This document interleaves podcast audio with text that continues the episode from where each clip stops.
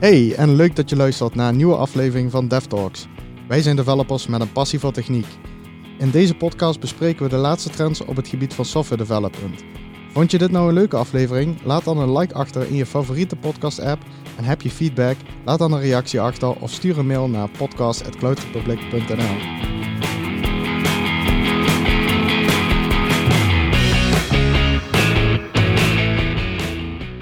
Hey, en welkom bij onze eerste aflevering van DevTalks, waarin we ingaan op een breed eh, spectrum van softwareontwikkeling, onder andere front-end, back-end, cloud en uh, DevOps zaken. Mijn naam is uh, Dibra Mulder en naast mij zit Florian Schaal. Hallo allemaal. Hallo. Dit is onze eerste podcast. misschien leuk om ons even te introduceren. Florian. Ja, uh, ik ben, uh, ben Schaal. Ik, uh, ik ben inmiddels acht jaar bezig als .NET developer. En sinds drie jaar leg ik een beetje de focus op cloud. Um, en daarmee bij name Azure op het moment. Dus um, ja, um, doe ook nog een beetje front-end. Maar ja, cloud en .NET is toch wel mijn, mijn focus. Oké, ja, leuk. Ja, ik ben uh, Dieber Mulder, zoals gezegd. Uh, ook al uh, ben net zo oud als jou ongeveer. We zijn allebei 28. En ja, ik ben ook bezig met .NET, maar ook al een stukje Node.js en ook frontend, DevOps. Dus eigenlijk alles wat met cloud te maken heeft, vind ik leuk. En ja, laten we ja, er een mooie podcast van maken. Zeker. En ehm, willen het vandaag uh, hebben over uh, ja, 2019. 2019 ligt uh, net achter ons. Het is, uh, as we speak, 3 januari. En um, ja, deze podcast gaan we even terugkijken. Wat is er nou gebeurd in 2019 op het gebied van softwareontwikkeling? En dan met name cloud, backend en frontend. En kijken we wat voor trends daar hebben plaatsgevonden. Maar uh, niet voordat we uh, de highlights gaan doen. Uh, want dat is ons format. We willen de highlights bespreken. Wat is nou voor 2019, wat was jouw highlight van het jaar? Nou, kijk, in 2019 is er eigenlijk best veel gebeurd in de, in de .NET-wereld bijvoorbeeld. Daar waar ik dus echt ja? op focus. En mijn, mijn grootste highlight daarin was dat, dat .NET Framework eigenlijk dood is gegaan, zoals Microsoft dat dan... Uh, it's dead. It's dead. Ja, uh, dus uh, 4.8 van .NET Framework is de laatste major release, gaf Microsoft aan. Dus ja, .NET Core neemt het stokje over van een 4 en het gaat... .NET 5 volgens mij gaat het heten. Wat, ja, wat ze hebben 4 gaan ze overslaan, omdat het ja. anders... ze, ja, ze zijn echt heel slecht in het nemen van hun products. En, ja, ja.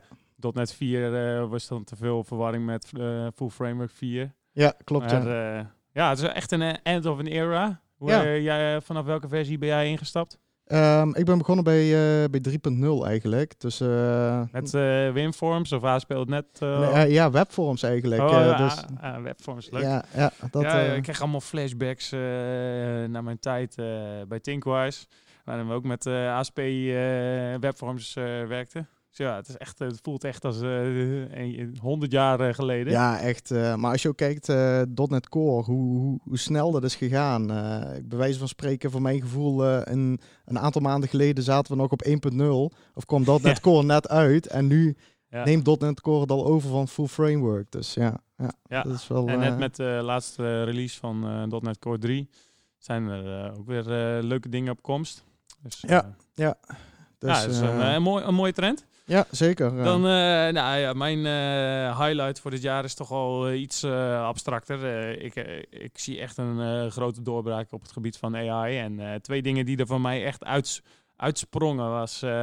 ja, ik speel zelf s s'avonds in de uurtjes nog wel eens StarCraft 2. Mm -hmm. En ja, ik weet hoe moeilijk spelletje het is. En ja, dat dan zo'n partij als Google met DeepMind ja, zo'n goede AI maakt...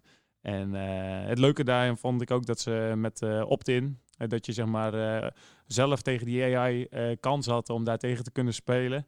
En ehm, ja, dat, dat vond ik wel echt heel bijzonder, hoe, de, ja, hoe dat, goed het was. Ja, het is wel echt vet om te zien dat, dat er zo snel zeg maar eigenlijk code gem gemaakt kan worden die gewoon beter is dan, dan de mens zelf. Ja, en dan niet uh, in uh, plaatjes herkennen of zo, maar echt gewoon in een, in een game uh, ja, precies. er zoveel facetten in zitten. Ja. En zoveel tactiek ook. Ja. Dus ehm, ja, echt eh, bijzonder. En eh, eigenlijk, eh, volgens mij tipte jij mij er ook nog op eh, toen eh, Tesla een eh, autonomy idee had. Ja, Waarin ze eigenlijk op YouTube, eh, ja, dat is mijn tweede highlight. Waarin eh, ze op YouTube zeg maar lieten zien van eh, hoe ze hun eh, ja, eh, full self-driving eh, vehicles aan het bouwen zijn. ja klopt. Ja. Die, eh, de autonomy, die, daar hebben ze gewoon ja, eigenlijk een hele prestatie van gemaakt. En de wereld even laten zien hoe, ja, hoe hun AI eigenlijk binnen, binnen Tesla werkt. Ja. ja. Heb je, ik was er echt compleet van achterover geblazen van wat ze wel, dat, dat het zo'n groot neural net is van, ja, weet ik veel hoeveel schakels aan elkaar vastgeplakt. Ja. Ja, we zetten trouwens eh, alle links van ehm, eh, ja, bijvoorbeeld de DeepMind en eh, Tesla Autonomy Days en misschien ook wel de .NET Core li- links in de ehm, Show notes. show notes. Ja, zo Ja. heet dat, show notes van de podcast. Ja. Oké. Ehm, ja, dat is de, de highlight.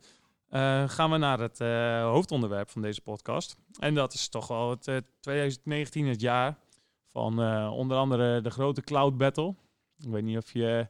eh, er was een heel groot eh, eh, nieuwsstuk ook van eh, Amazon tegen eh, Microsoft. eh, eh, in het geval van het Pentagon. De Jedi, JDI-project. Heb je daar nog wat van gehoord? Nee, daar heb ik niks van Ja, dat was eh. het eh, grote, eh, eh, ja, zeg maar het cloud-project van het Pentagon. ja. Dat is een aanbesteding, die heeft Microsoft uiteindelijk gewonnen. En daar zijn heel veel rechtszaken nog over. Mhm. Maar dat geeft wel een beetje weer dat er een hele grote cloud battle gaande is tussen eh, Amazon en eh, Azure.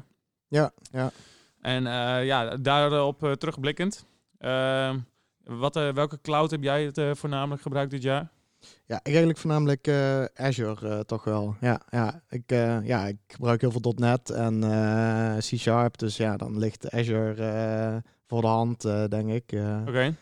En eh, ehm, dan voornamelijk, wat, wat voor onderdelen van de, van de public cloud gebruik je dan? Ehm, nou, vooral toch wel de, de app services, dus webhosting en ehm, wel wat infrastructure dingen zoals service bus en eh, gateways en API management. Ah ja, eh, ja. ja, zo'n dingen allemaal. Oké. Maar ehm, ja, om even eh, te kijken wat er nou in 2019 eh, is gebeurd op, op het gebied van cloud, hebben we een onderzoek erbij gepakt. Eigenlijk een grote survey uitgevoerd door RightScale, wat nu Flexera is geworden.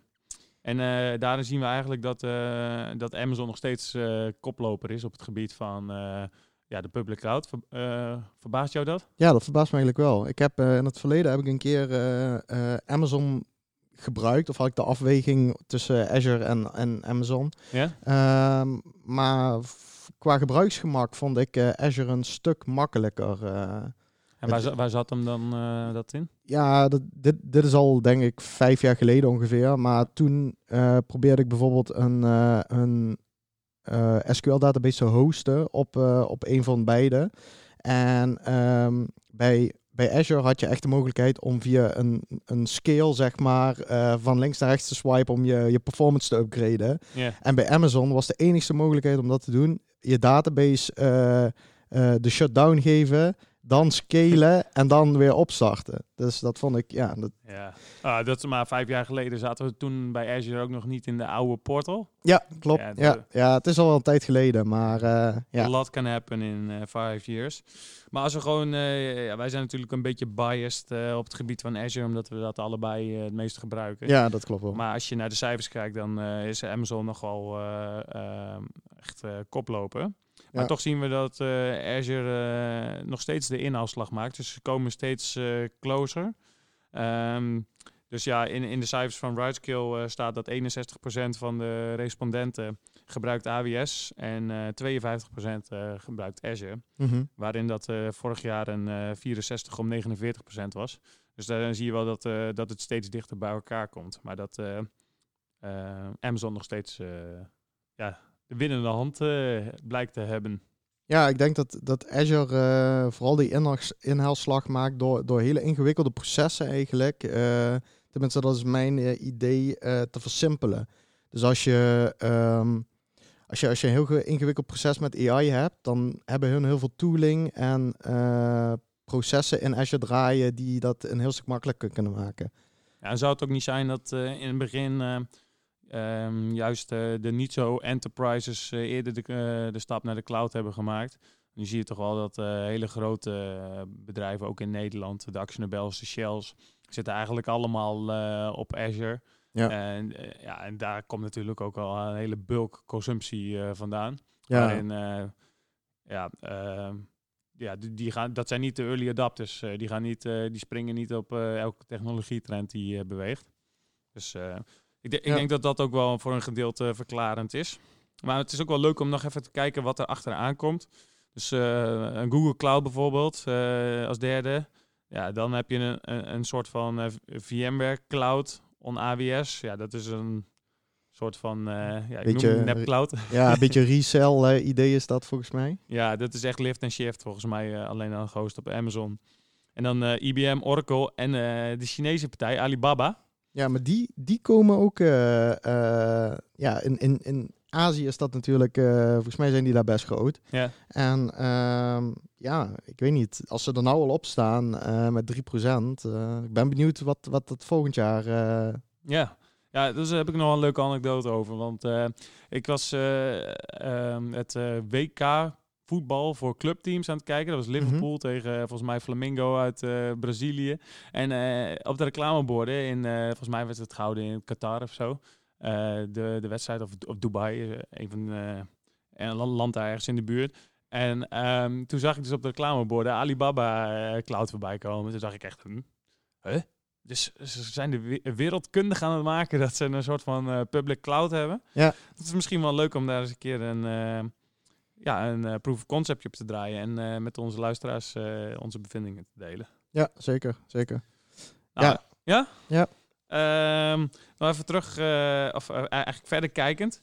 Als we dan kijken naar wat, wat doen mensen dan uh, vooral op zo'n public cloud, en dan komt uit het onderzoek van Flexera, geven ze eigenlijk aan dat, uh, dat in uh, volgorde van populariteit, dat het begint met serverless workloads, dan stream processing, dus eigenlijk real-time streams van data, machine learning, container as a service, IoT, data warehouses en batch processing. Is er iets dat jij denkt, dit, dit, dit lijstje dit herken ik helemaal niet, of dit doe ik ook? Um, ja, vooral, vooral serverless uh, heb ik in de laatste jaren veel gebruikt. Um, bij, uh, bij Data Warehouse, daar, uh, daar houden bij mij zeg maar op. Oké. Okay. Ja, um, nee, ja, Data Warehouse heb ik eigenlijk nooit gebruikt. maar ik, ik werk ook vaak als ik bij projecten werk, dan werk ik eigenlijk meer met kleine datasets en ja. Meer met API-data, dus services bouwen, websites bouwen. Ja, je zit meer op het applicatie uh, development uh, domein dan dat je echt op, uh, ja. de enterprise data warehouse zit, zeg maar. Ik doe eigenlijk ook weinig met BI. En als je met BI, daar, daar zul, je, zul je dat soort zaken wat sneller tegenkomen, denk ik. Ja, en serverless, daar doe ik zelf ook veel mee met Azure Functions onder andere. Ja. maar daar zien we toch ook wel dat AWS Lambda toch nog steeds wel een beetje Azure Functions konschopt. Als we kijken naar, we hebben er onlangs een, een hele mooie eh, presentatie van gehad van uh, Mikael Silkov, als ik het goed uitspreek. ja. die, zijn blogs zijn ook wel bekend ehm, in zaken de cold startups die je vaak hebt met, met functions. Heb je daar ook last van gehad? Ja, ja zeker. Ja, wij, toen, ik, uh, toen ik hier begon, uh, heb ik een hele mooie website gemaakt. Uh, serverless benchmark. .cloudrepublic.nl Wat doet dat? nou, dat, wat die website eigenlijk doet, die doet in de achtergrond via een soort van orchestrator, doet hij eigenlijk allemaal functions op verschillende platformen aftrappen. En daarbij meet hij eigenlijk wat de cold start en de warm start van die function was.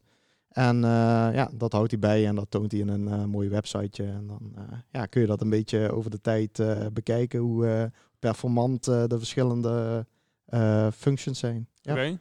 En dat is voor nu alleen nog voor Azure volgens mij? Ja, Azure Firebase um, en dan op Azure Node.js en C Sharp. Ja. Oh ja. Ja, het is open source. Volgens mij is er iemand van ons nu ook bezig om de overige talen van Azure, zoals Python en PowerShell volgens mij ook nog uh, toe te voegen. Ja. Maar we zouden ook graag daar uh, de AWS in uh, meten, zodat we echt ook competitive kunnen vergelijken. Ehm, maar eh, ja, dus die, die serverless trend, uh, RideScale, die, uh, Flexera moet ik eigenlijk zeggen, die, die, die zegt dus dat het met 50% is gegroeid. Dus dat is echt een enorme toename natuurlijk, want de cloud is niet iets nieuws. Het is echt, het is al de gevestigde orde om het zo maar te zeggen. Ja. Dus 50%, dat is dan toch wel echt een significante trend nog. Ja, ja je hoort het ook. Uh, ik heb vorig jaar denk ik elke, elke talk die, die je wel luisterde, kwam wel ergens, ergens het woordje serverless vandaan. Het was echt, ja, de, de, ja, misschien wel het woord van het jaar of zo. maar, ja, het woord, het woord van het jaar op technologie. Ja, ja precies. Ah, ja. Um, machine learning nog heel eventjes bij stilstaan. zie je bij klanten waar jij langskomt dat ze al met machine learning bezig zijn? Of, Weinig, weinig. Voor, maar dat ligt denk ik vooral aan dat de kennis mist, zeg maar. Er, is, er is niet echt... Bij de klanten waar ik zit, heb je een, meestal development teams en niet echt mensen die focus, focussen op machine learning of AI of iets in die trant. En ik denk dat AI op het moment nog iets te complex is om daar als uh, tussen aanhalingstekens, uh, tussen aanhalingstekens, uh, tekens, aanhalingstekens, aanhalingstekens gewone developer zeg maar daarmee aan de slag te gaan. Ik weet dat Microsoft er hard aan bezig is om, om de tooling daarvan makkelijk te maken, maar ja. Ja, en toch vind ik dat ook wel weer mooi dat we in alle public clouds dan zien dat eigenlijk alle tooling vrijwel open source is. Of het komt van uh, bijvoorbeeld de TensorFlow komt van Google, maar PyTorch is weer open source. Ja. En dat dat in alle AWS, zoals al in Azure, eigenlijk overal vindt dat zijn plekjes.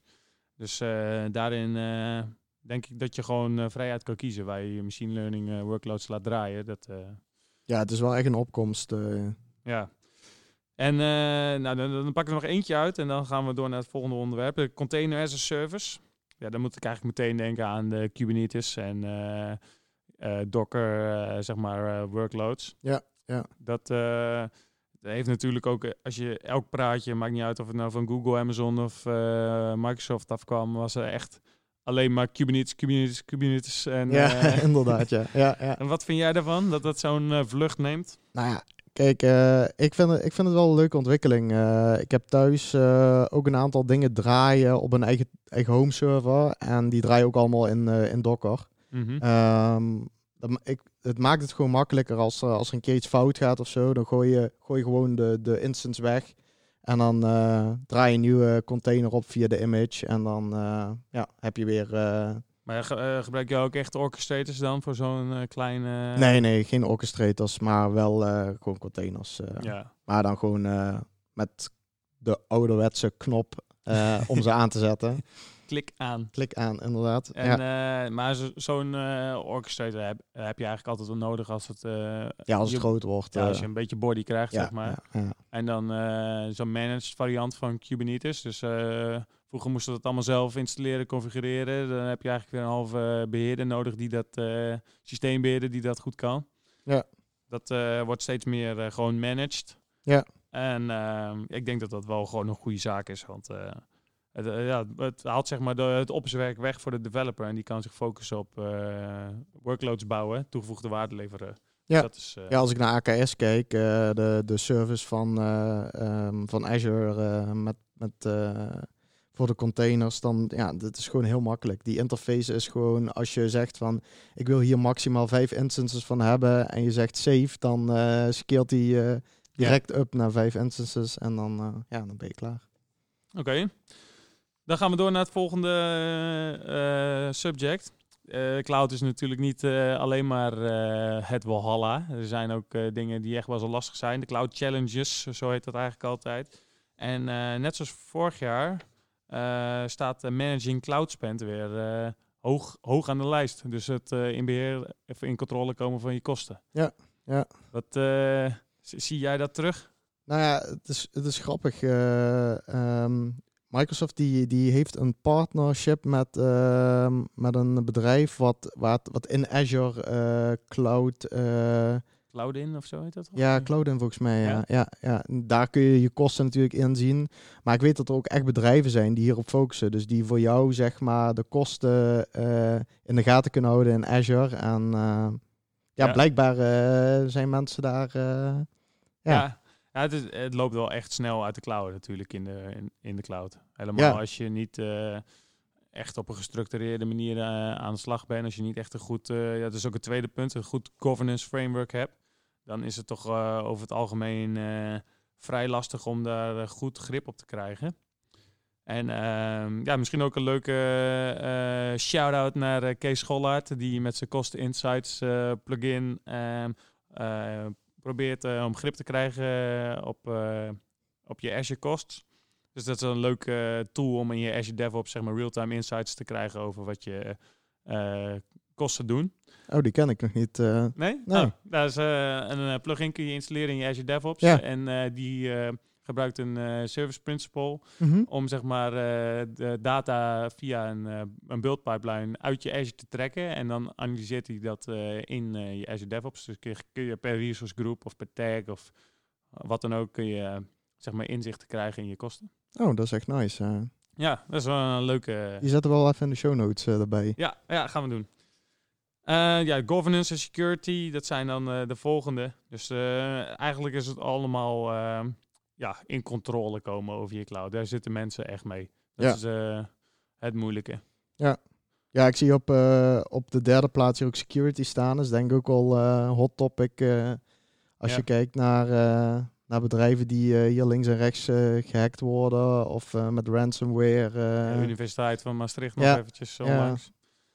Ja, dat, eh, dan is dat denk ik wel... eh, ja. ja, het is wel de public cloud. Hè? Dus als je niks doet, dan eh, is je endpoint staat open voor alles en iedereen. ja, precies. Bij wijze van. Ja. ja ik bedoel, het is, je maakt snel een... Een foutje. Een foutje. Oké. Sluiten we hiermee het eh, cloud-stuk voor af. En dan gaan we even door naar ehm, ja, configuratie, infra as code, configuration tools. Ja, ehm, ik mag hopen dat, we, dat niemand eh, meer eh right-click eh, publish aan het doen is. nee, dat hoop ik ook niet. Inmiddels zijn er zoveel tools die we tot beschikking hebben. Dat, dat hoop ik niet meer nodig is. Ja, en spullenboel aanmaken in, de in de cloud met via de portals. Dat, dat doen we ook niet meer in eh, Nee, 2020, hè? maak je daar één fout met scale-up, kost je 10.000 euro. Dus Ja. Ja.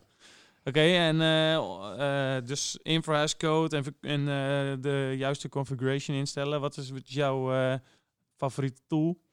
Ehm, ja, ik, heb, ik, heb, ik ben begonnen met, met YAML. Oké, En ja, ARM hebben we ook, heb ik ook al een beetje geprobeerd. Maar ik ben er nu eigenlijk ben ik, het meest fan van het scripten in PowerShell. Dus eh, ja, het is allemaal Azure specifiek dan natuurlijk. Ja, dat is wel een beetje Azure specifiek, ja. Ehm, in mijn laatste project bij een klant heb ik eh, eh, het helemaal via de, de Azure CLI gescript en een PowerShell script. Mhm. En die draait bij deployment eigenlijk om de infrastructuur aan te maken. Ja. Oké. Maar waarom kies je geen tool die zeg maar cloud onafhankelijk is? Zoals een, een Terraform of iets dergelijks? Eh, ja, ik denk wel. Ik heb eigenlijk nooit mee gewerkt. eh, dus eh, ja, ja het, is, het is misschien een beetje, ja, weet niet, boer onervarenheid. of- kent, eh, dat vreet hij niet. zeg ja, maar. nee, dat niet. nee, dat niet. Maar eh, ehm, ja, weet je niet. ja, je zou het een keer kunnen proberen, maar sowieso, ik, ik werk bij klanten vaak op Azure. Dus ja, ik heb niet echt het scenario tot nu toe gehad dat ik ja, meerdere clouds mo- moet supporten. Dus eh, ja, van, Ja, maar het is ook een beetje je, je skills eh, transferable maken, om het zo maar te zeggen. Dus als je dat kan op Azure, dan eh, hoef je niks bij te leren als je het op Amazon gaat doen. ja, dat is zeker waar. Ja. Nou, het nadeel van dat soort tools vind ik vaak wel dat, dat ze soms niet alle API-specificaties zeg maar supporten. Dus dat er bepaalde dingetjes nog niet mogelijk zijn. Ja. En dat vind ik altijd wel echt eh, een groot nadeel. Ja, maar dat zie je. Dat, dat is denk ik niet het probleem van die tools zelf. Maar dat is denk ik meer het probleem van dat de cloud die eh, maakt hele grote stappen elke dag. En om daarbij te blijven, dat vindt zelfs Microsoft moeilijk. Eh, want als je naar bijvoorbeeld eh, de Azure CLI kijkt en je kijkt naar ARM. In ARM is bijna alles mogelijk. En in Azure CLI missen toch wel echt grote stappen. Waar je dan weer een ARM template voor moet aftrappen, bijvoorbeeld. Ja, en Dus- dat verschil is dan aan- bij een Terraform nog groter. Ja, waarschijnlijk wel, ja.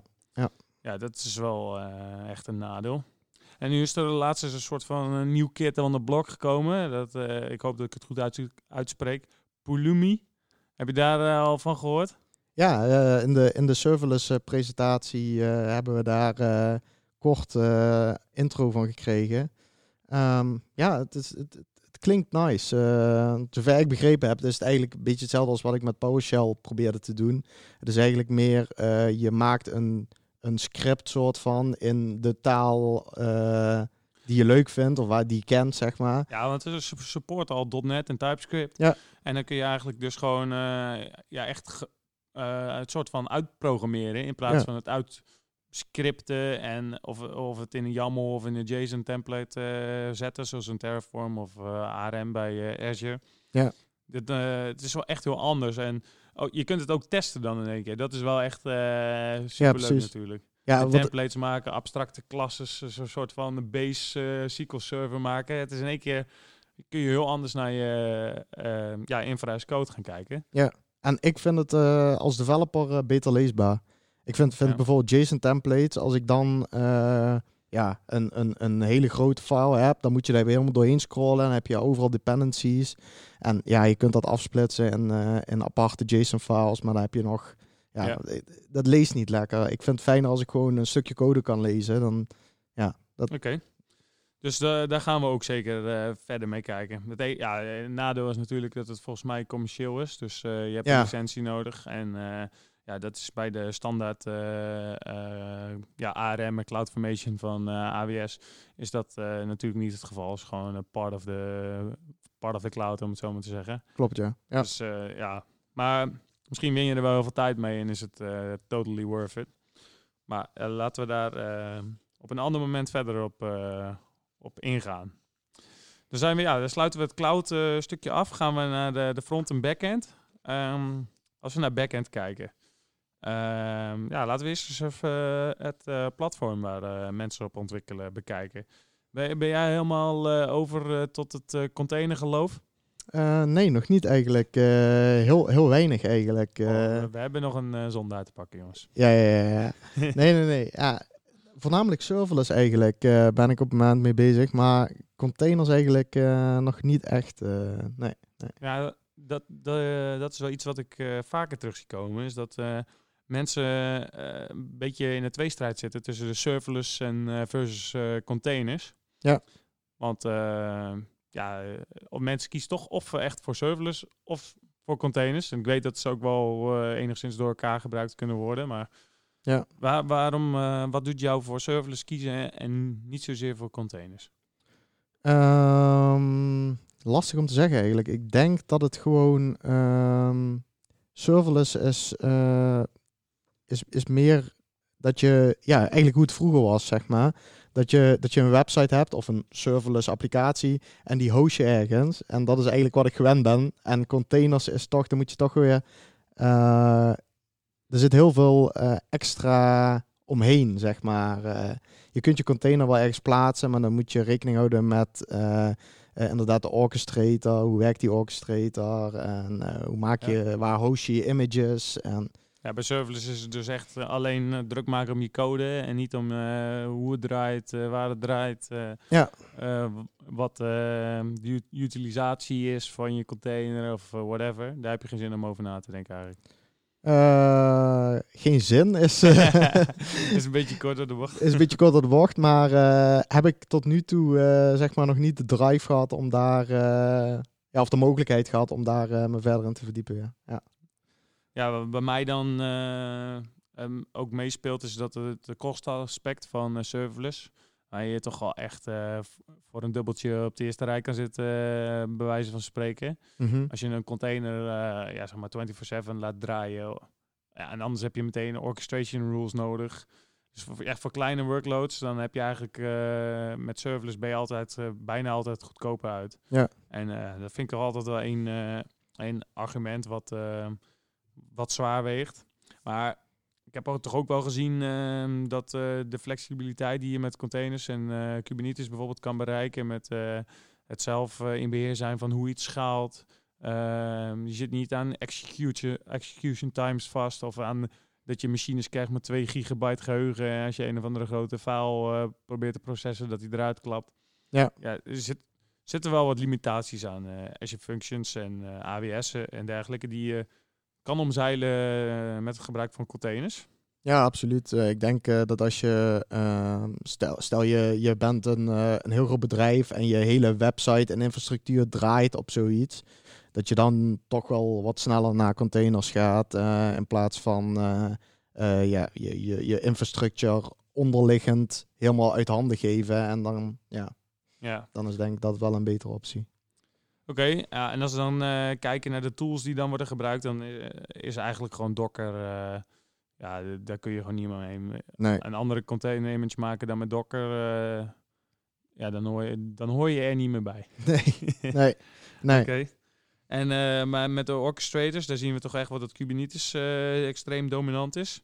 Ja. Van origine een project van Google. Oh, dat wist ik niet. En eh, ja, eh, nu als managed service aangeboden in eh, AWS natuurlijk, maar ook in Azure. Ja. Toch wel apart dat Google dan een soort van slachtoffer wordt van hun eigen project. Ja, ik vind het raar, want van de Google Cloud, ja, je hoort er wel eens wat over, maar het is nou niet echt dat ze zeg maar, ik heb het idee dat ze niet echt de drang hebben ook om, om met, met AWS en Azure mee te gaan, eh, qua, qua, qua offerings zeg maar. eh. Ja, ik weet niet of het ze niet competitive zijn in hun prijzingen, maar ja, eh, toch eh, ja, weinig bedrijven die ik ken. Ik ken al eigenlijk alleen in Nederland Bob.com die daar op Mhm. zit. Ja, heeft natuurlijk ook met Amazon te maken dat het concurrent van hun is. Ah ja, En ja. dan, dan zal de stap logisch zijn. Ja. Maar ja, dat, dat zie ik ook nog niet. Maar dat is dus een geval van een open source eh, project van Google. Dat, eh, ja, volgens mij wordt het nu beheerd door de Cloud Native Foundation of zoiets. Zoiets heet dat. eh, foundation die heel veel van dat soort tools eh, beheert. Mhm. Maar ja, eh, Kubernetes heeft dus echt een grote vlucht genomen. Ja, Docker Swarm is daar een soort van het eh, slachtoffer van geworden. Volgens mij, want dat is een andere orchestrator. Ja, als ze die eh, wellicht eh, in eigen beheer hadden gehouden, dan eh, hadden ze nou eh, een selling feature gehad. eh, Ja, misschien wel. Of, of het was nooit zo populair geworden. of, het, of dat, ja. ja. Oké. Ehm, gaan we verder naar databases. Ehm, ja, eh, in de developer survey van Stack Overflow zien we dat MySQL nog steeds dominant is. Ja, ja dat, dat is eigenlijk, ik denk het bijna hetzelfde als Kubernetes. Als je kijkt eh, naar, de, naar de verdere, eh, dan heb je Postgres SQL nog. Ja? En die twee zijn redelijk free to use. Ja? Dus eh, ja, dat, dat, dat maakt het denk ik wel compelling voor die... Ja, je hebt natuurlijk echt ook gewoon een hele wereld buiten de professionele developerwereld die op eh MySQL zet. ja, Misschien zet ik nu heel veel, schop ik heel veel mensen voor het verkeerde been en hoor dat graag in de reacties waarom MySQL beter is dan eh SQL Server, Oracle of eh, noem maar wat. ja. Ja, maar als je kijkt, als je, als je al de simpelste website zeg maar, bij, bij een 1 euro hostingbedrijf eh, opent, dan krijg je er al een, een gig MySQL bij. Dus Ja, ja dat, eh, en toch nog wel opvallend dat eh, dan de meeste respondenten een SQL-database eh, als hoogste hebben in plaats van een NoSQL. ja, dat vind ik ook. Komt eh, eh, Mongo pas op de vijfde plek. Ja, ik moet zeggen, ik ben eh, de laatste jaren, ik kom ook van SQL af, zeg maar. Eh, maar ik ben de laatste jaren toch wel echt eh, fan geworden van, eh, ehm, van, eh, van MongoDB en Cosmos DB. Ehm, ja, gewoon qua flexibiliteit. eh, als je heel veel veranderingen aan je schema's eh wil doorvoeren, dan scheelt dat je wel een stuk beheer. eh. Ja, zeker. Ja, we zien dus dat in 2019 ook een eh, DynamoDB van Amazon de lijst binnen is gekomen. Mhm. waarvan 6,2% van de respondenten zegt, ja, die in, de, in de Stack Overflow Developer Survey zeggen van, ja, daar, daar heb ik wel eens mee gewerkt. Eh, ja, de eh, tegenligger van Azure is dan eh, Cosmos DB. Eh, opvallend dat die er niet tussen staat. Want Microsoft schreeuwt van de daken dat het zo'n succes is. En dat het de beste planet scale database ever is. ja, ja, dat is wel waar, ja. Toch eh, minder eh, respondenten die dat op Stack Overflow hebben geantwoord. Laten we eh, doorgaan naar eh, frontend. Want dat is nogal, eh, daar is in 2019 nog echt, echt veel gebeurd. Ja. Als we kijken naar ehm, eh, de developer survey van Stack Overflow, zegt 67,8% dat ze JavaScript, ja, zeg maar, dat ze daarvan houden. Wat vind jij ervan? Nou ik, ik hou niet van JavaScript. Ja, misschien met, eh, met TypeScript wel, maar pure JavaScript, eh, nee. Ehm, maar dat, komt, dat komt denk ik vooral omdat ik eh, JavaScript te loosely typed vind.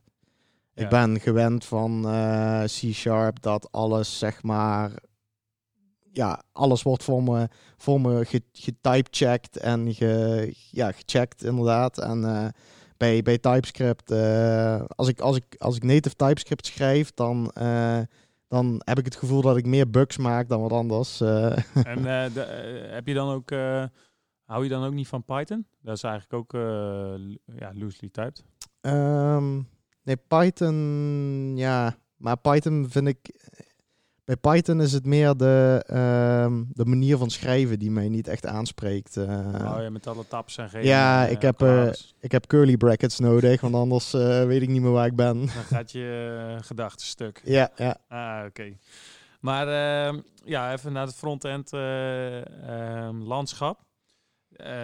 Ja, daar hebben we nog een onderzoek gevonden van State of JS. Dat is ook eh, een, een hele grote survey die wordt eh, gehouden onder eh, meerdere developers. Ehm, waarin ze zeg maar, onderzoek doen naar het frontend landschap. En eigenlijk zien we daar drie eh, dominante spelers. Mhm. Dus eh, React. Ja, en nu komt het. Hoe spreek je dit uit? Vue. View. View. Vue.js. View. Het is echt zo'n... eh, ja, ik snap niet dat je het... Ik kan die bioscoop ook nooit uitspreken. Dat zal, zal vast aan mij liggen. Ja. En, en het laatste is natuurlijk eh, Angular. ja, waarbij opvallend is dat Angular eigenlijk, eh, eh, dat was eigenlijk het nieuwe framework wat eh, het web weer geweldig moet maken. Mhm. En dat zie je nou toch wel weer een beetje naar onderzakken eigenlijk. ja, Angular is soort van aan doodgaan. Ja. Volgens deze... volgens deze mensen wel, ja. Ja, ze hebben toch wel aardig wat respondenten op de been gekregen. Maar ja, Angular's populariteit is gegaan naar React. Ja. En vind jij dat eh, opvallend? Ehm, ja en nee. Eh, aan de ene kant eh, hoor ik van heel veel mensen, ik ben zelf niet echt met React bezig geweest de laatste jaren. Wel met Angular. Ehm, ik ben zelf niet zo'n fan van React, omdat je heel veel HTML in je JavaScript code verwerkt. Ja. Ehm, en eh, bij Angular hoeft dat niet. Kun je het zeg maar in losse files onderbrengen. En dat, is, dat vind ik wat, wat duidelijker. Ehm, maar ik vind Angular ehm, eigenlijk... Te, als, ik, als ik moest kiezen tussen Angular en React... zou ik, zou ik voor Angular kiezen. Ja. Eh, maar ik weet dat heel veel... eh, omdat React ook eh, natuurlijk gesport wordt door Facebook... Ja. ehm, dat heel veel mensen daar de stap maken naar React... eh. Ja, ik heb zelf gewerkt met eh, React en Angular. En eh, React eh, eigenlijk pas onlangs, een maandje of drie. Mhm. En ik moet zeggen, ik vond het echt een verademing. Ik kwam van Angular af en het hele state management. Ja, Ja. dat- dus je kunt natuurlijk ook Redux implementeren met Angular. Ja. Maar ehm, ja, dat was voor mij wel echt een verademing eh, hoe, dat, hoe dat in React werkt. Mhm. En ja, ik moest, ik moest eh, eerlijkheid eh gebieden zeggen dat ik wel echt moest wennen aan de JSX-syntax. maar ja, toen ik TypeScript had aangezet in mijn project, was het echt al stukken beter. Dan kreeg je ook ja, opvallend goede uh, typechecking in je JSS, of JSX-syntax. waardoor je ja, gewoon echt wel in controle kwam over je frontend. Mhm. En eh, gebruik je ook veel Redux in je frontend eh, projecten? Ehm, nee, eigenlijk niet. eh, nee. Gebruik je überhaupt een ja, soort van backend framework in je, in je frontend applicaties? Nee, meestal niet. Meestal ehm, is de backend vaak of serverless en dan vaak .NET. Ehm, Ja, maar hoe doe jij bijvoorbeeld je calls naar je API vanuit eh, TypeScript? oh, zo. ehm, Nee, dat doe ik gewoon via, eh, via de gewone eh, Ajax manier of, ehm, of de HTTP Axio bijvoorbeeld is een hele bekende library die, ik, die ik vaak gebruik. Maar je gebruikt daar geen state management tool voor, zoals een Redux, Apollo of GraphQL. nee, nee, eigenlijk niet. Nou, terwijl we zien dat dat eh, best wel groeit. Vooral eh, Redux eh, is in de State of Yes best wel gegroeid. En mensen zijn er heel enthousiast over. mhm. Eh GraphQL groeit nog harder en die komt eraan. En ja, ik raad alle mensen aan om even door de, door de charts van State of Yes eh, te scrollen en te kijken hoe, wat, wat aan populariteit wint. Maar GraphQL, eh, dat is zeg maar de next eh, big thing als ik eh, State of Yes moet geloven. Ja, Maar, ja wat, ik, wat, ik, wat ik opmerkelijk vind is dat ik werk dus zelf eh, privé best wel veel met Vue. En Vue, dat is, daar hoorde je ook, denk twee jaar geleden, bijna niks over. Omdat dat, het komt uit China volgens mij, of ja, China of Azië in ieder geval. En ehm, nou, daar, was het niet eh, iemand van eh Angular ook die eh, was weggegaan? dat durf ik even niet te zeggen. Nee, Maar, ik weet het ook niet. Maar in ieder geval, het, is, het is heel erg een opkomst. En het was eerst echt in, in Azië dat, dat daar de meeste mensen. Maar nu zie je dat het ook een beetje deze kant op komt. Amerika en, en Europa. Dus ja, ik denk, ik denk dat, dat we de komende jaren met Vue.js ook wel een shift gaan zien. Dat daar mensen meer gebruik van gaan maken. Oké, dus, eh, maar als jij eh, nou eh, morgen een nieuw project moet doen voor klant, wat ga je dan kiezen qua frontend? Clean slate, Ja? Vue. Oké. Ja. Ja, ik zou toch wel React kiezen, denk ik. Ja, ik denk dat Vue en React die lijken best wel op elkaar. Als ik dat zo hoor qua state management en zo'n ding allemaal. Ja. Dat zit ook allemaal in Vue. Dan zijn we aan het einde gekomen van 2019 qua eh, front, eh, backend, eh, cloud en een beetje infra as code. Zijn er nog dingen die, die je niet ongenoemd wil laten? Ehm, nou, nee, eigenlijk niet. Ik denk dat we alles wel eh, aangetipt hebben hier. Ehm, ehm, ja, Oké. jij nog? ja, ja, ik, nee, ik vond het... ja, als ik naar 2019 kijk, vond ik het echt wel een jaar waarin de, ja, de cloud-adoptie nog verder is gegroeid. ja, Ik denk- zeker. Ik denk dat dat eh, nog wel gewoon gaat doorzetten. En dat, we, eh, ja, dat het zometeen eigenlijk niet zoveel meer uitmaakt welke programmeertaal je kan. eh, elke cloud ondersteunt dat wel. Ja. En dat het vooral ja, een, een soort van smaakvoorkeur gaat worden. Ja. En dat is voor developers denk ik alleen maar goed dat je je, je skills gewoon lekker mee kan nemen naar alle clouds. En dat het eh, .NET niet alleen maar voor Azure is, maar ook voor AWS. En eh, ja, volgens mij ehm, ehm, gaat het wel de goede kant op. En qua frontend, ik vind het wel fijn dat er echt wel ehm, eh, ja, keuzemogelijkheid nu is. Mhm. Dus dat je niet, ja, ik had echt het gevoel een paar jaar geleden dat, al, dat je alleen maar Angular had ongeveer. Ja, Het kan ook mijn oogkleppen zijn geweest. Maar ja, dus ik vond 2000 jaar, 2019 echt een mooi jaar waarin, eh, zeker. ja, Ja. waarin veel is gebeurd. Ik denk dat het ook steeds makkelijker voor mensen wordt om eh, de cloud te gebruiken. Ik denk als je nu instapt in de cloud, eh, een paar jaar geleden was er nog heel veel handmatig werk aan. En ehm, ja, als je nu kijkt naar de tooling, je kunt vanuit, bij wijze van spreken, vanuit Visual Studio al een project oprichten in, in Azure DevOps bijvoorbeeld. En dan eh, ja, kun je al bijna een hele pipeline maken zonder ook maar iets eh, in de portal aangeklikt te hebben. Dus eh, ja. Ja, ja zeker. Ben ik het echt mee eens. Ja. Ehm, Oké, met dit sluiten we de podcast af. Allemaal bedankt voor het luisteren. Heb je feedback? Laat dan een reactie achter. Of stuur ons een mailtje op podcast.cloudrepublic.nl. Heb je onderwerpen of eh, hebben wij iets eh, gemist eh, of een foutje gemaakt? zeg het ons gerust. Laat een like achter in je favoriete podcast app of geef ons een rating. En bedankt. Bedankt. Tot de volgende.